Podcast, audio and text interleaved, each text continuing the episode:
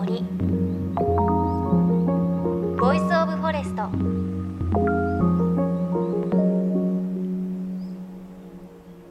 おはようございます。高橋真理恵です。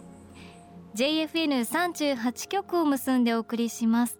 命の森ボイスオブフォレストこの番組は鎮守の森のプロジェクトをはじめ全国に広がる植林活動や自然保護の取り組みにスポットを当てるプログラムです。各分野の森の賢人たちの声に耳を傾け森と共存する生き方を考えていきます。さああなたのお住まいの近く桜咲きましたでしょうか？ね今週あたりはお花見をするお花見をしているという方も多いかもしれません。でそこでですね私高橋まりえからも桜咲くご報告一つさせていただきます。え先日番組でもお伝えしたんですが長くやってきました。高橋まりえ森林セラピスト資格取得への道。まああの イギリスのね EU 離脱のように先送り先送りを続けてきましたがついに合格をしました。私だけ拍手。もうえ足掛け。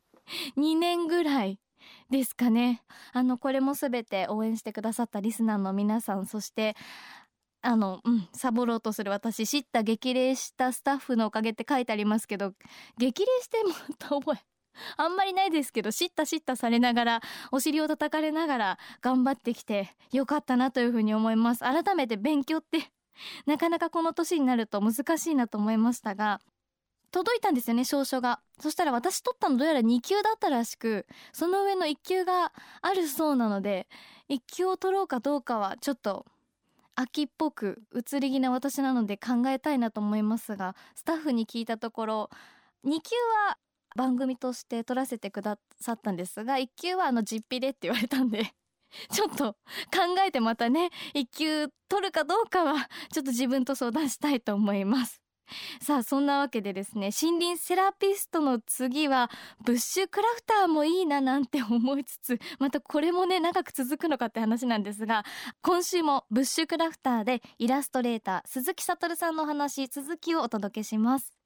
あの鈴木さんがリュックいっぱいに持ってきてくださったブッシュクラフトワークで作った道具たちたくさん触らせてもらったんですがあの実際に鈴木さんは日常で使う道具だけではなくてご自身の商売道具まで山や森の一部をちょっとだけ切り出していただいてそれを昔からの知恵と工夫で手作りしているんです。最後はそんなお話です。入れ物ですか、はい、それは？これはあのコフティサルの腰掛けっていうキノコなんですけども、はい、これを、ね、キノコの傘の部分ですね、はい、それ。そうです。これをね言葉自体はあるんですけど物を見たことがなくて、えー、はい、キノコのタバコ入れってあるのかなと思って。東京の塩とタバコの博物館さんにちょっと前に問い合わせた時に、えー、実際に霊視っていうキノコがあるんですけど、はい、それのタバコ入れがあると。でやっぱりそういうものが実際昔使われてたっていうのを分かった時に自分もちょっと作ってみようと。キノコでできたタバコ入れ。そうなんですよね、ええ、で一応名称としては豚骨って言われるんですよね。豚骨タバコ入れって。豚骨ってまあ要するに硬い入れ物で作られて貝とかももちろんあと鹿の角とかもいろんなものがあるんですけど、はい、こういう硬いもので作られたものはみんな豚骨タバコ入れっていうんですけども。でこれは面白いのはねあのやっぱ猿の腰掛けかって中コルクなんで、ええ、あの開けると。あちゃんと開くんですね。あ。まあ本当はキセルなんで、えあのタバコの葉っぱがいっぱい入ってそうです。へえ。えもうキノコっていうと柔らかいじゃないですか。あのスーパーで売ってるのは。そうですそうです。なんかすごい、ええ、あの簡単に思い浮かべるとすっごい自分の顔ぐらいの大きさのしい。たけの傘を半分にして、はい、それがカチンカチンになって入れ物になってるよみたいなざっくり言うと そういう感じなんですが硬、いですもんね。こんなんなるんですね。そうです。これもねあのー、エゴマ油をこのコフティダケのこの表面に塗るとですねこうコーティングされてなんかまるで漆を塗ったような感じになるんですよね。わかります皆さん。ちょっとなんかこう樹脂みたいな感じになってますよね。すっごい硬いですし、あとは、まあこのキノコっていうか自然の風合いがまたかっこいいですよね 玉こ入れそうだからこのキノコ自体僕何かをこう細工したわけでもなく、ええキノコの形をそのままいじりたくはないんですよね、ええ。ある一つのものを見た時にそこからこれから何が作れるのかなっていうのを考えますね、へー僕の場合のブッシュクラフトは。まあそうではないのもありとは思うんですけど、ええええええ。あの本職はあのイラストレーターということなんですが、はい。画材もそのあ自分でお作りになったり、今日はね持ってきました画材、ええ。あの山でね僕あの絵描く時にまあやっぱり水をねあんまり使いたくなかったので今、はいペンペン画なんですよね。ペン画。ペン画ですね。ええええでそれに使うあの道具があの羽ペンとあと竹ペンなんですけども、ええええ今ちょっと持ってきま画。材を見せていただきました。あえめっちゃかっこいい。羽ペンですか？これ。あそうです。これみ見てもいいんですか？あどうぞどうぞ。怖いもうドキドキしちゃいますけど。それはカラスとトビの羽ですね。それトビですね。あの ハリーポッターの世界なんですけ そど羽ペン？ね。初めて持ちました、ええ。ええ。羽の先の部分というか、はい。じあの体に近い部分軸の方がこう斜めにカットされていそて空洞になっていてそうなんです。ええ。それが本来の羽ペンなんですね。ここにインクをつけるんですそうです。へえすごい。で意外とね細かい描写できるんですけどええ。ただあの普通のペンほどね思い通りには描けないですねただあの僕も思い通りにはい。絵を描くのがちょっとあの面白くなくなってきちゃったんで自分が予想できる線っていうんですか？そうするともう予想できる絵しか描けなくなっちゃうんでただ僕山の絵を好きなんですけど僕山って風景画ではなくて生き物を描いてる感じで描いてるんですよね。生き物を描く。そう思い通りにならない ものなんで、ええ。画材も思い通りにならないもの使いたいなと思って。だから線も僕が予想したもん線も描けないんですよねただそれを受け入れてええ。なるべくその山を描こうとすると何かこうこう来るものが描けるんですね。思い通りにならないものあえて使ってるってことそうでねですすね。思い通りにならないものを思い通りにならない画材で描くと。これもなんか面白いなと思って。すごい。いやあのー聞きたいのが、はい。鈴木さんが、まあ、ブッシュクラフトを楽しむために、はい。森や自然に入っていくときにはい。うーんこの3つを持っていくよっていうものとかありますか？何すか？かあったら教えていただきたいなと思って。あの僕持ってくのはまあ一つはブッシュクラフトナイフ。はい。それとあともう一つまあ残りですね。そんな大きなものじゃなくていいです、ええあの刃渡りまあ100 120センチぐらいのちっちゃいものでいいです。とあとまああのメタルマッチ。うんこの3つがあればねもう火とか起こせるんでええ。ブッシュクラフト的な、ええ、なんか作ったりもできるんで。ええええええ、のこぎりとブッシュクラフト用のナイフと、はい、メタルマッチ。はい、最初はもうこれだけでいいんじゃないですかね。ブッシュクラフトをちょっと味わいたいという人は。ええ、大体お金をかけなくて楽しいことをするっていうのが基本的にブッシュクラフトワークなんでやっぱりそこはこう自分の技術とアイデアでどんどんこう覚えて道具をどんどんこう少なくなっていくってことは荷物も減るんで。いやすごい贅沢な時間ですよね。そうですね。そうそういうのがあるといいな。あー。ええ。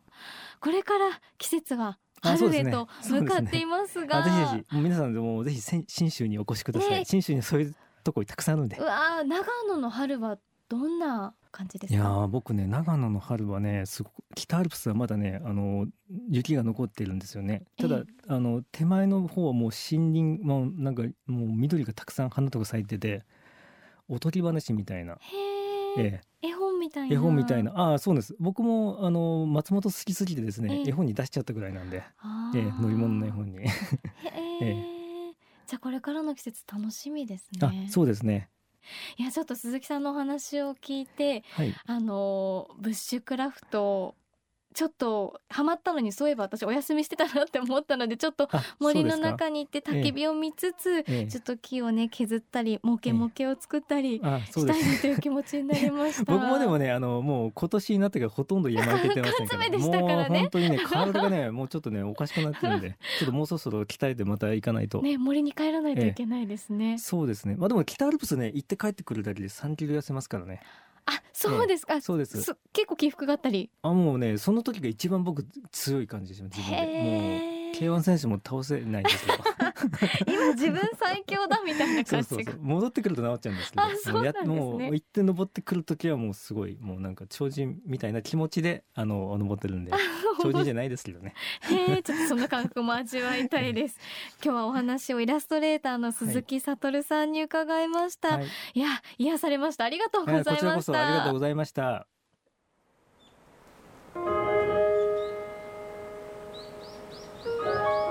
命の森。 Voice of Forest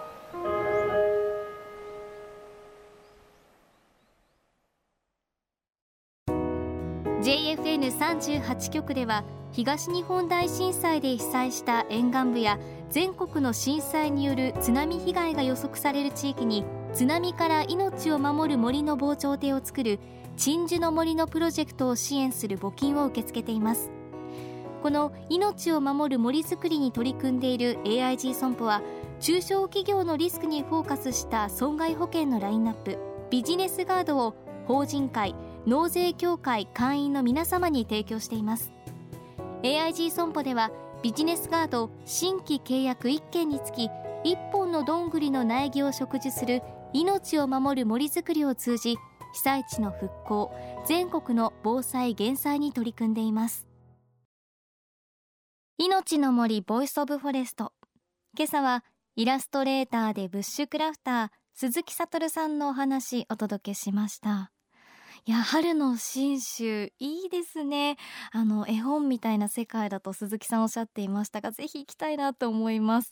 であの私鈴木さんが実際にそのインタビューの中で出てましたがこの羽ペンを使って描いた絵をいただいたんですがすごく素敵で松本城があって松本城の背景に安曇野の山々があるんですが本当にあの普通のペンで描いた線とは違って鈴木さんもおっしゃっていましたが何て言うんですかね線が一つ一つこう生き生きしているというか山の稜線なんかを見ているとちょっとこう風で揺れているのかなっていう感じもしますしなんか城も迫力がある実際にその場で生きている城生きている山が描かれているような感じがして羽ペンで描いた絵って本当に素敵だなっていうふうに思いました。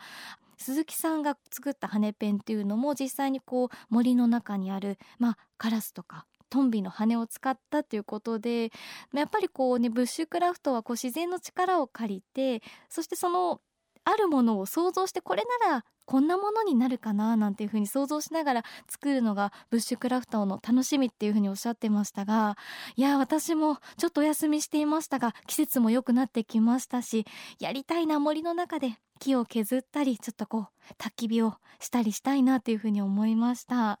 でさらに詳しく知りたい方は鈴木悟さんが出されたばかりの本。森の生活図集ブッシュクラフトスキルワークブック。こちら鈴木さんの可愛い味のある絵もたくさん描かれています。笠倉出版社から出ていますのでチェックしてみてください。そして番組ではあなたの身近な森についてメッセージお待ちしています。メッセージは番組ウェブサイトからお寄せください。命の森 Voice of Forest。お相手は森林セラピストの高橋真理恵でした。この番組は AIG 損保の協力でお送りしました。命の森。 Voice of Forest。